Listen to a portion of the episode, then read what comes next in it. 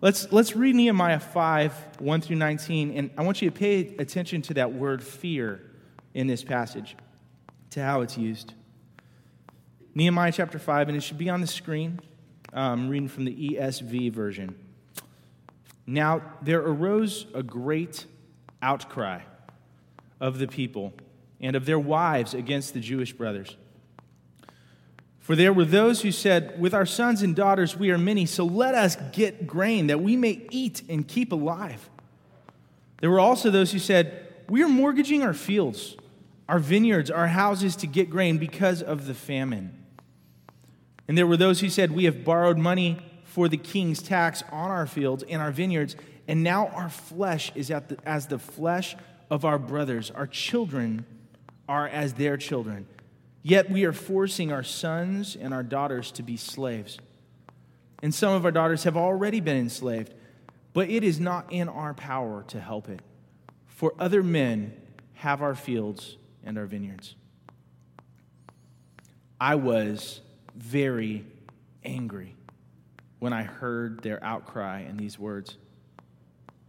I took counsel with myself and I brought charges against the nobles and the officials. I said to them, you, are exacting interest, each from his brother. And I held a great assembly against them and said to them, We, as far as we are able, have bought back our Jewish brothers who have been sold to the nations.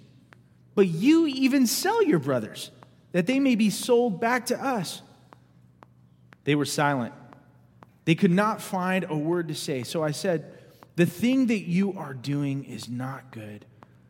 Ought you not to walk in the fear of our God, to prevent the taunts of the nations, our enemies? Moreover, I and my brothers and our servants are lending them money and grain. Let us abandon this exacting of interest.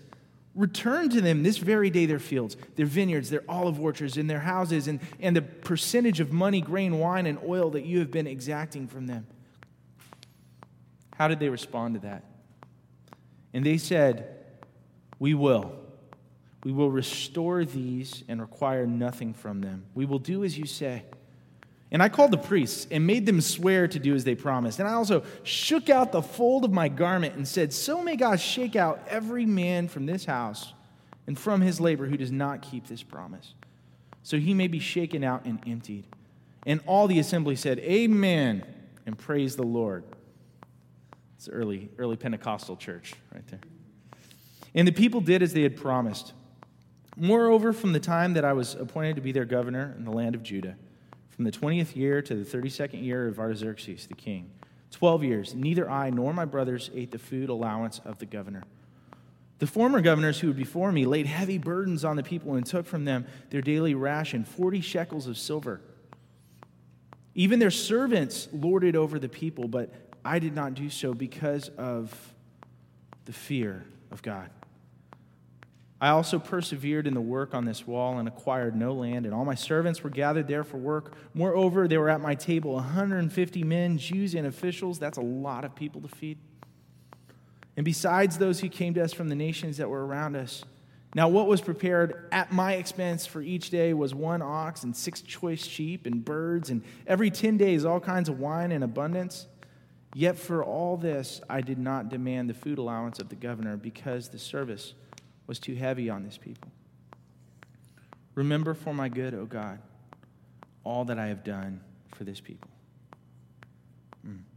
Father, I just I pray that you would speak to our hearts today, that you would free us from the fears that bind our life, that drive us, that, that as the good news in the New Testament says, perfect love casts out all fear.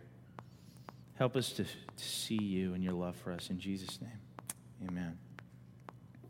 So there's we've been walking through Nehemiah, and there's all these external issues. In fact, last week, as Nehemiah has come back from exile to try to rebuild this wall, now there's people from other nations around them attacking them. And they have to build with one hand and carry a sword in the other. They're exhausted, they're burning the candle on both ends. And as if that wasn't enough, now this huge problem arises from not from outside, but from within the very people of God. It's the greatest threat for God's mission for his people is this internal sin and brokenness in the midst of God's family. I have a question for you guys because problems rise up all the time in community, right? So, what are some of the ways people deal with the issues as they arise? What are some of the things, responses that people have to, to drama, to issues in community or in your family or, or something like that? Ignore it. Yeah, like me with the hummingbird. Ooh, yeah. What else? What else do we do? Anger? Yeah, yeah, we get angry. Sometimes it's just anger, and sometimes it's not. Right? What are some other things that we do when we see issues or drama going on around us? Say that again. We start judging people, right? Yeah. We jump on our, our moral high ground and kind of look down our nose. Yeah. What else? What's that? Gossip, yeah. Gossip's a bad one. Right? We'll go over to somebody else and tell them what's going on. Hey, pray for Sister so and so. Just pray for her. I don't want to tell you what's going on. I don't want to gossip, but yeah, what else do we do? We run. Yeah, how many of you guys have done that? Don't just ignore it, but you run the other way. But Nehemiah, he doesn't do any of that, right? He's not content to do that. Why? Why? Well, you have to understand what's gone on to bring the nation of Israel to this point. You have to understand their history because those kinds of responses are actually what had gotten them into this mess. Right? Micah was this Old Testament prophet. He lived 300 years before Nehemiah. And he was fed up he had this holy anger. And, and before Judah was destroyed and before the people were exiled, Micah told them it was coming. And he told them why. Look at Micah chapter 2. And he spends most of the book, uh, most of his seven chapters, saying this. Micah chapter 2, he says, Woe to those who devise wickedness and work evil on their beds. And when the morning dawns, they perform it, because it is in the power of their hand. They covet fields and they seize them and houses, and they take them away. They oppress a man and his house and a man and his inheritance. Therefore, thus saith the Lord Behold, against the family I am devising disaster. So Israel has a history of doing this already. And that is what's led them to go into exile. God allowed the enemy to come in and level their city because they weren't caring for the needs around them, they weren't dealing with the issues.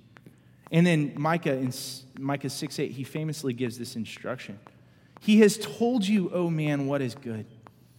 And what does the Lord require of you? But three things to do justice, to love mercy, and to walk humbly with your God. And those are the three points that we're going to work through because we really see this at work in this story. Three things that we see at work in the life of Nehemiah is that Nehemiah walks humbly. He, in fact, he takes time to pause and pray before he acts. And then Nehemiah does justly. He confronts the injustice around him with love, and he boldly steps in and does something about it. And lastly, he loves mercy, and he lays down even his own rights, even his own rights, at the foot of the people, at the foot of a God that he fears. So here stands Nehemiah. It's all happening again. No sooner have they escaped exile than here it comes again. It's like Hurricane Katrina. And here comes somebody to price gouge people, right? To take advantage of the poorest of the poor and say, oh, you want a generator? It'll be 10 times as much as normal, right? This is the kind of thing that's happening to the poorest of the poor in Israel. And Nehemiah is overwhelmed with anger, but what's he do? He pauses and prays. Why does he do that? Why was Nehemiah able to walk humbly before the Lord his God and pause and pray? And the answer to that is the fear of God. But before we go any deeper into the sermon, we have to understand that this passage talks about the fear of God a couple of times. It's all throughout Scripture. Solomon, the wisest man who ever lived, said, The fear of the Lord is the beginning of wisdom. And it's this thing that leads Nehemiah to walk humbly before God. It's this, this reason he has to step forward fearlessly in the face of opposition and to go boldly into the courtroom of the richest, most powerful people of his day and confront them with their injustice. The fear of God is the thing that allowed him to lay down his own rights. It was his motivation. But what are we talking about when we talk about the fear of God? Well, I know Halloween's coming up. That's not what we're talking about. It's not the kind of fear. It's not the kind of horror I experienced when that hummingbird slapped against the window and fell next to me and shuddered. It's not that, it's something different. The best example I have of it is actually from Katie Carbajal, who posted, is she in? Yeah, yeah. She posted this on Facebook, and I quickly want to go through this, but I think visually this sets it up. That's the earth. And the earth is bigger than the moon, right? And if you just keep going through the slides, you start to see the scale of the earth and us in the universe. That's our solar system. The earth is pretty small. There we are compared to the sun. So everything that we know, everything we experience every day, our solar system, the sun, there it is. But that's our solar system compared to some of the other suns in our galaxy. Right? And wait, just pause right. Go back one. Sorry. That's so our solar system is like a pixel right there in our galaxy. But keep going. It's crazy how big creation is. That's, that's our sun to the left, and that's just another sun in a nearby galaxy. Was that Canis Majoris? Makes our sun look pretty small. And then the Hubble Space Telescope began pointing its camera at a small area in the sky. You can see a little dot right above it. It's like, little, like four pixels.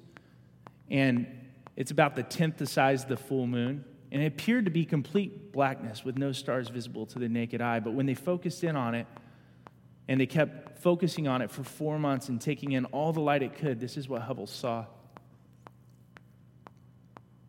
galaxies upon galaxies. Just go ahead and click through those.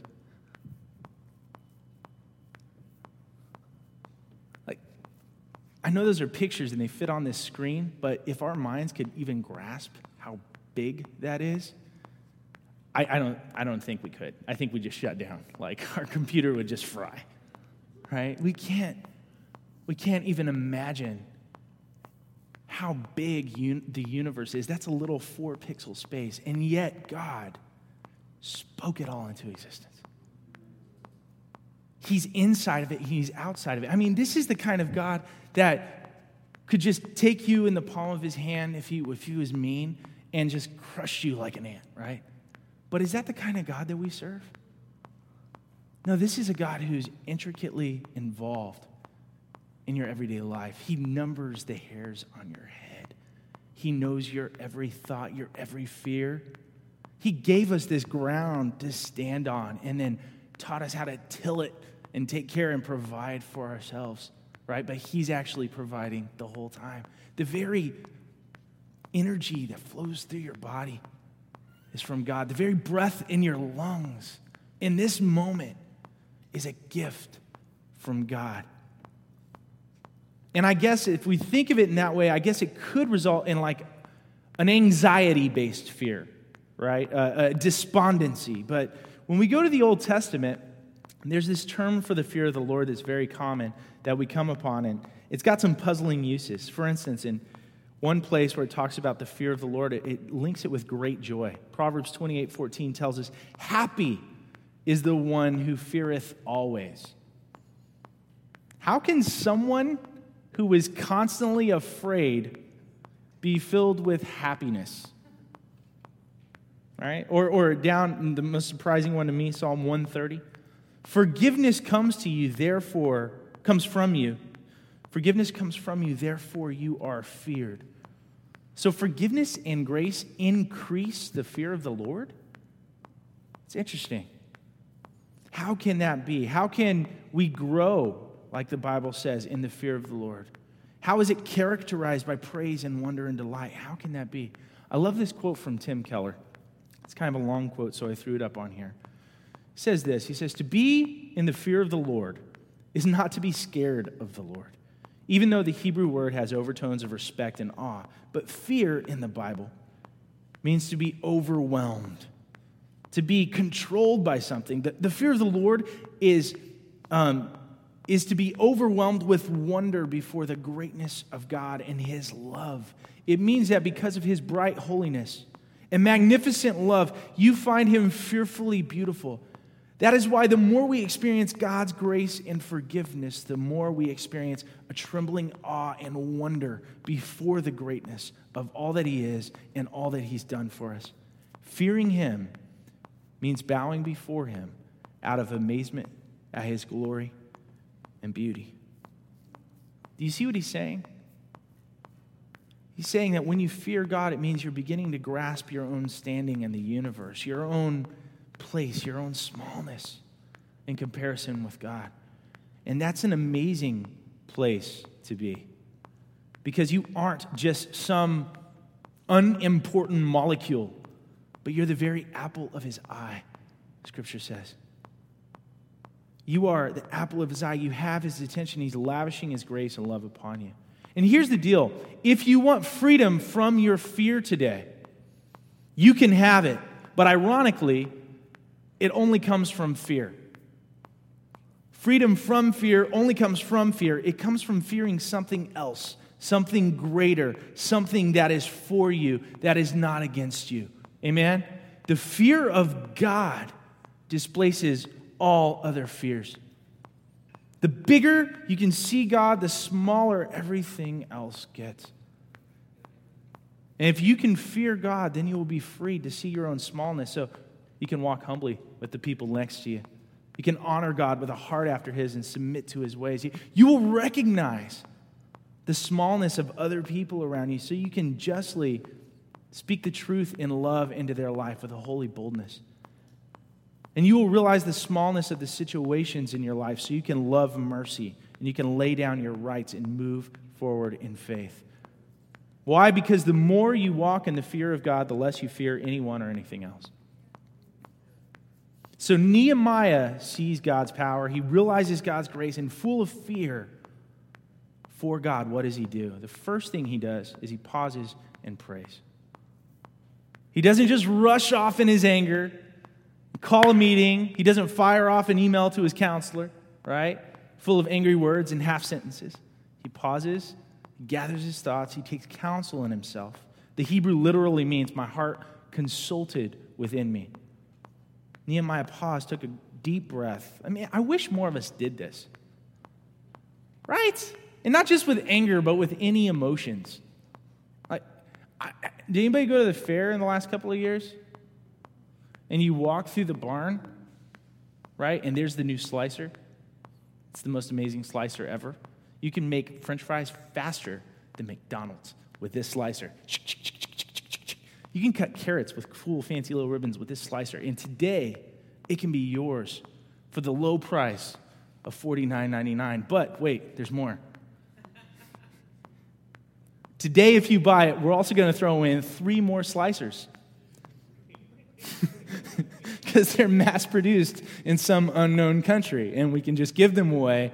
We just want your money, right? This is, this is sales. It's how it works. It's how commercials work, right? The ethos, the pathos, and the logos, the, the three big motivational factors that we have in our life. Commercials always pull from that. But pathos, the passion, that's the number one they use, right? Like ADT Alarm Company, you see the mom walk into the kitchen, the little girl, and it's so cool. And outside the window is the guy with the ski mask.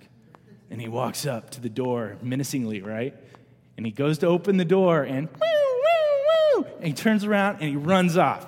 He's freaked out. And we're like, oh, we're so emotionally caught up in that. We're like, I need ADT. And he dialed the 1 800 number right then. Anybody? Our passions can rule us, right? But what does he do? He says, hold on, I'm going to pause. I'm going to pray. We could all take a little more time, I think, to pause and pray, to walk humbly before God to submit our plans to Him, to, to get His heart on the matter. But I have a question for you. Second question Why is Nehemiah so angry? Is it because he has a short fuse? He loves justice, that's right. And that goes to point number two. God is just, and He calls us to do justly. Look at the state of things. I mean, people are literally starving to death, and their kids are being sold into slavery by their brothers. The family of God is not behaving like a family. And what informs Nehemiah's anger is, is God. God hates injustice. I love this picture of God hating injustice that we see in the life of Jesus, because in Jesus we can really see what God's heart is like. And it's in Luke 19, right? Luke 19, 41.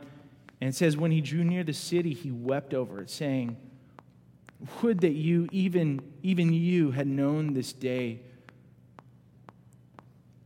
known on this day, the things that make for peace. Now, when they are hidden from your eyes, for the day will come upon you, and the enemies will set up a barricade around you and surround you and hem you in on every side and tear you down to the ground and your children within you. And they will not leave one stone upon another because you did not know the time of your visitation. So, this whole thing that happened with Nehemiah, he rebuilt. They came back, they rebuilt the wall. Now Jesus is here, and the same thing's happening again. Do you see the pattern? Over and over throughout the story of the people of God. And Jesus, what's he do next? In verse 45, he enters the temple and began to drive out those who sold, saying to them, It is written, My house shall be called a house of prayer, but you have made it a den of robbers. Jesus is angry because he can't stomach the injustice of his day. I mean, these people are being robbed blind as they go to worship. Oh, you want to you want to sacrifice here? You want to give here? You want to come worship God here? All right, that'll be X amount of dollars. And there's not just an inequality economically happening, but there's an inequality spiritually happening. You want to worship, it's going to cost you. Why was Jesus so angry? Why did he form a whip and drive people out of the temple and turn over tables? Because God is righteously angry over injustice, over oppression and disunity in his body. And he's outraged by the abuse of the poor and the needy among God's people. And in Nehemiah's day, who's doing it? The same people that did it in Jesus' day. Their very own brothers and sisters. They're not living like family because they're not fearing God. And Nehemiah is angry, remembering the words of the law and the prophets. I love this scripture in Leviticus. Right? Moses is walking out with the children of Israel, and they're leaving Egypt and they're going to form this new community. And, and God has given them instructions, and He says this in Leviticus 25 If your brother becomes poor and cannot maintain himself with you, you shall support him as though he were a stranger and a sojourner, and he shall live with you. Take no interest. It's not what they're doing in Nehemiah's day, is it? They're taking interest. Take no interest from him, but fear your God, that your brother may live beside you. You shall not lend him your money at interest, nor shall you give him your food for profit. I am the Lord your God who brought you out of the land of Egypt to give you the land of Canaan and to be your God. I love that reminder at the end. Guys, because you were slaves in Egypt, and I brought you out. Throughout the scriptures, we see it continually goes back again and again and again. God always brings it back to grace. He reminds them, Look what I've done for you. You were helpless and I rescued you. You were in bondage and I set you free. You were a slave and I was re- I released you. So throughout the scriptures from the very beginning this story is rooted in God's grace. And I, I know, of course, when we talk about generosity and helping those with less, there's, there's always this person in the crowd. I think every one of us has this person, even within our own hearts, that says, well, you know, those people, and that's when we're in trouble already, right? Those people. Those people didn't work hard. I picked myself up by my bootstraps, right? I, I put myself through college. I worked hard, and this, this thing kind of creeps in where it's like, I earn my stuff. I don't have to share. I, I, I need to charge interest. It's a risk. But God says to his people in Deuteronomy, You may say to yourself, My power and the strength of mine hands has produced this wealth for me, but remember the Lord your God. For it is he who gives you the ability to produce the wealth you have. Why should I be helping them? I worked hard for my money. She works hard for her money. So you better treat her right. Right? And God says, What if I treated you that way? What if God said that about us? Well, they don't deserve anything from me.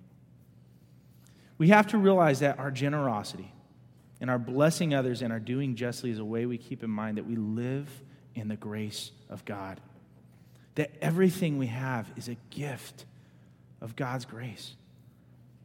And when we take the resources that God has placed into our hands to steward, the life we have, the time we have, the finances we have, everything, the relationships. And what we do is we he's given those to us to build and to create life and to participate in his plan. And then we use them to completely like indulge in ourselves or take advantage of others. That's the essence of injustice. The way we treat others reveals how we feel about our creator. And if you're wealthy in this room, I'm not saying you're in sin. I'm not saying you're a bad person. Money is not the problem here. Money is not the issue. Money reveals the issue. What's the issue? The love of money. Right? 1 Timothy 6, the love of money is the root of all evil. And as Christians, we're called to love people and use money, not love money and use people. We're either worshiping our resources or we're worshiping with our resources. See, Nehemiah is called to restore a lot more than the wall. He's being called to partner with God in restoring the people of God, the family of God, the way the world is supposed to look. And trust me, it's a lot easier to stack bricks than it is to deal with human spirits. But full of the fear of God, Nehemiah goes out and he boldly and wisely confronts where they're wrong, this injustice. It's kind of like he's an ancient Martin Luther King Jr. Kind of little bit. And he says this like, I love Martin Luther King Jr.'s quotes here um, from Birmingham jail.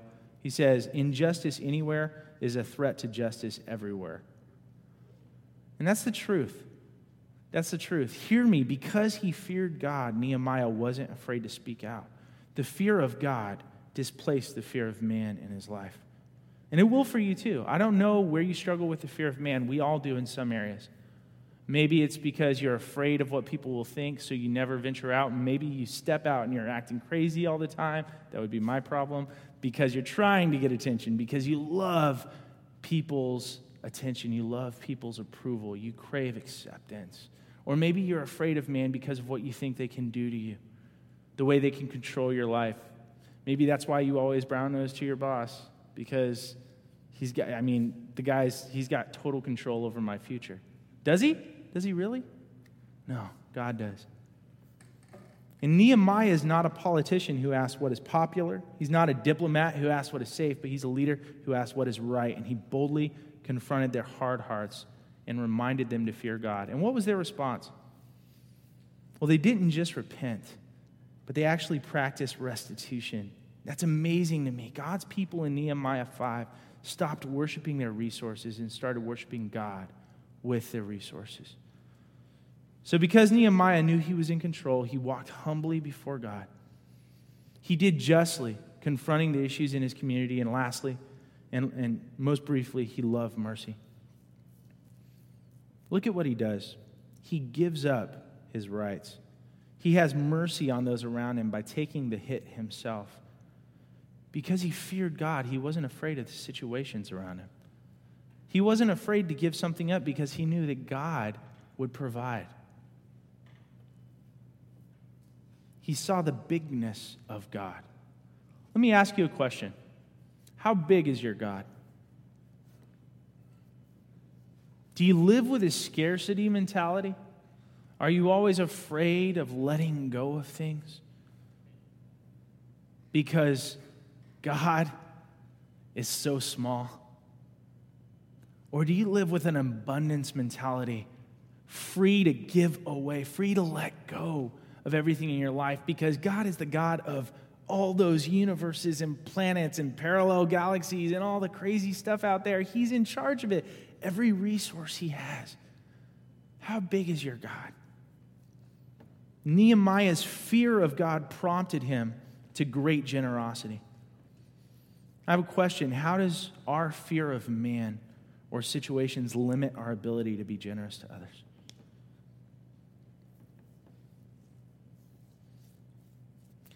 There's this picture in the early church in Acts chapter 2. where they sold their possessions. I'm going to skip the scripture. They sold their possessions and distributed to everyone who had need. You're probably familiar with it. If not, go back and read Acts chapter 2, 42 through 47. How do you get to a place where you can sell your possessions to make sure that everybody else has enough? And then in Acts chapter 4, there's this other, just really cool summary of what the church looked like. And in it, it says, There was no needy people among them, for as many as were owners of the lands or houses sold them and brought the proceeds of what was left and laid it at the apostles' feet.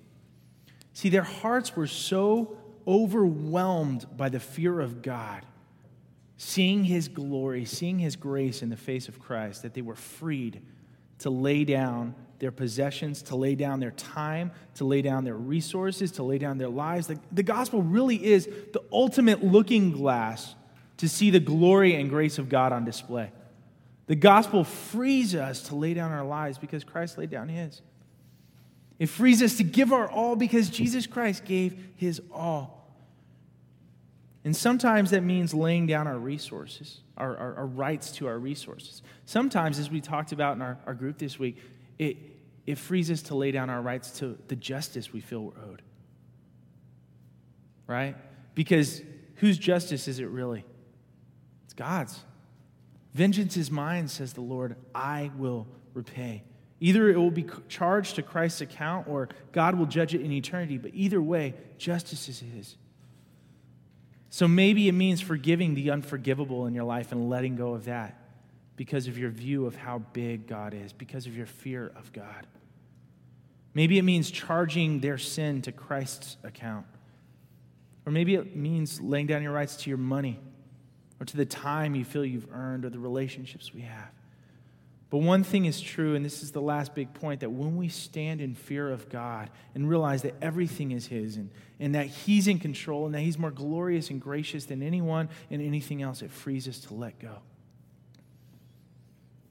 It frees us to let go. And the cool thing is this I, I love this picture that when we let go of what we hold in our hands, we let go of the unforgiveness that we've been holding on to. When we let go of our riches, just more like pocket change, to God. When we let go and give those to Him, what do we get in return? Everything. God is God of everything. He's your provider, not the money you, you hold in your hands. He's your protector, not the unforgiveness you hold in your heart. God is in control, and the more you fear Him, the more freely you will live from fear in every area of your life. So, as we close this, you could just walk away with the law, right? The law would say, and this, this sermon would just be moralism if, if we just left you with this that stand in awe of our gracious God, see him in his glory, and then you will walk humbly, submitting your life to him, and you'll do justly, confronting with love, and you'll love mercy, laying down your rights and moving forward in faith. But here's the deal we can't do that on our own. We can't obey that law on our own. We can try our hardest, we can muscle up all the inner like abilities that we have and pull ourselves up by our bootstraps to try to obey that law to do justly, love mercy, and walk humbly. But Israel was warned by the prophet, and they couldn't do that either. They were led away into exile, weren't they? They had an opportunity to not be led away into exile, and they didn't obey God. And on our own, we can't either. So, what is our hope? I'll close with this. Micah's little book is full of heaviness, you know? He tells Israel, You're not fearing God, you're not doing justly, loving mercy, or walking humbly. You're going to be led away into exile. Disaster is coming. But listen to the last three verses of Micah's book. Who is like you, God, pardoning iniquity and passing over transgression for the remnant of his inheritance? He does not retain his anger forever. Because he delights in steadfast love, he will again have compassion on us. He will tread our iniquities underfoot. You will cast all our sins into the depths of the sea. You will show faithfulness to Jacob and steadfast love to Abraham, as you have sworn to our fathers from the days of old. So Micah ends with this great hope. My question is when did that happen? We know about the exile and the doom and gloom, but when did God tread iniquities underfoot? Just like Nehemiah, whose fear of God led him to pause and pray and confront and love and lay down his rights, I think Nehemiah really, I think his life sums it up as he points to Christ, who ultimately gave up his rights. The gospel is the ultimate looking glass to the glory and grace of God. The gospel will bring the fear of God into your life. Because Jesus lived a perfect life in our place. He never did wrong. He always did what was right. He did justly. He loved mercy. He walked humbly before God. In fact, he walked humbly before God every day of his life. If anybody could be proud or think about their own bigness in the universe, it's Jesus. And he did justly in every situation. Think about the temple story where he goes in and confronts the inequality there at the temple where people couldn't come and worship God and people were removed from God through this whole religious system of money changers. But I love this that Jesus didn't stop there at just driving the money changers out of the temple. But he put that justice, that, that injustice to death in himself on the cross. And as his body was being torn at the same time as he cried out, It is finished, a veil was rent in the middle of the temple from top to bottom. It was almost as if God was saying, No, there's no more inequality. Access to me is welcome to everybody. Jesus Christ put the inequality to death in himself. He loved mercy so much, he laid down all his rights. It's, it's the epitome of generosity, the grace we see in Christ. He became sin who knew no sin so that we might become the righteousness of God. On the cross, like Micah prophesied, God trampled sin underfoot once and for all. So today, as we close and, and we start to think about communion time, and we come, we come to a point where, as we come down, whether it's in couples or, or as small groups, DNAs, gospel communities, however you guys want to come down and take communion, I want to remind you that it's not just about the law and what you have to do, because the law says do, but the gospel says Jesus has already done. And the Spirit empowers us to obey. The Spirit will free you because the Spirit opens our eyes to see God and walk in fear of His glory and grace. We're free to see our own smallness and to submit our lives to the plan of God, to submit to His ways by walking humbly with Him. The Spirit frees us to see God so we're free to see the smallness of others around us. And we can lovingly confront the issues around us. And we're free to see this, the moments and situations that tend to overwhelm us that we think are so big and overwhelming and cause anxiety and fear in us. And we can see how small they are compared to our glorious God. And we can lay down our right we can lay down and we can give generously of our lives to one another and to the gospel, to his kingdom. Let me pray. I want to pray over you. And, and if you will, will you just stand with me as we pray? Father, I pray that you would do a work in our hearts, that we would see how big you really are. Thank you that you didn't count equality with God to be something to be grasped, Jesus. Something you had to hold on to. But you laid it down and took on the form of a servant. Being born in the likeness of men, you humbled yourself, becoming obedient even to the point of death, even death on a cross. Thank you so much. Help us to see your glory and grace today and stand in awe and fear you, to recognize our own smallness and to start trusting you more than ourselves and our plans. To recognize the smallness of others and to stop fearing man, to be able to speak the truth in love to one another, to boldly walk up when there's drama or issues in community and walk up with the gospel and point people to you, as Nehemiah pointed those people to fear in, in, in God. And I pray that we would recognize every situation's smallness, that we'd stop fearing the things in our life because they may be out of our control, but they're never out of your hand, God. Help us to lay down our rights and step forward, trusting God's bigness.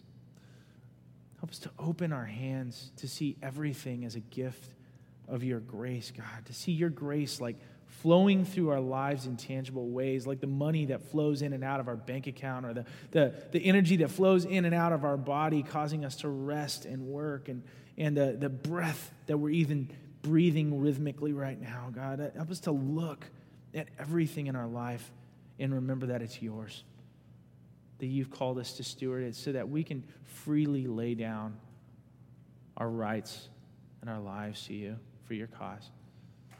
I ask that you'd have your way in us today, God. Give us a freedom from fear because we see you in your glory, in your grandeur. In Jesus' name we pray. Amen.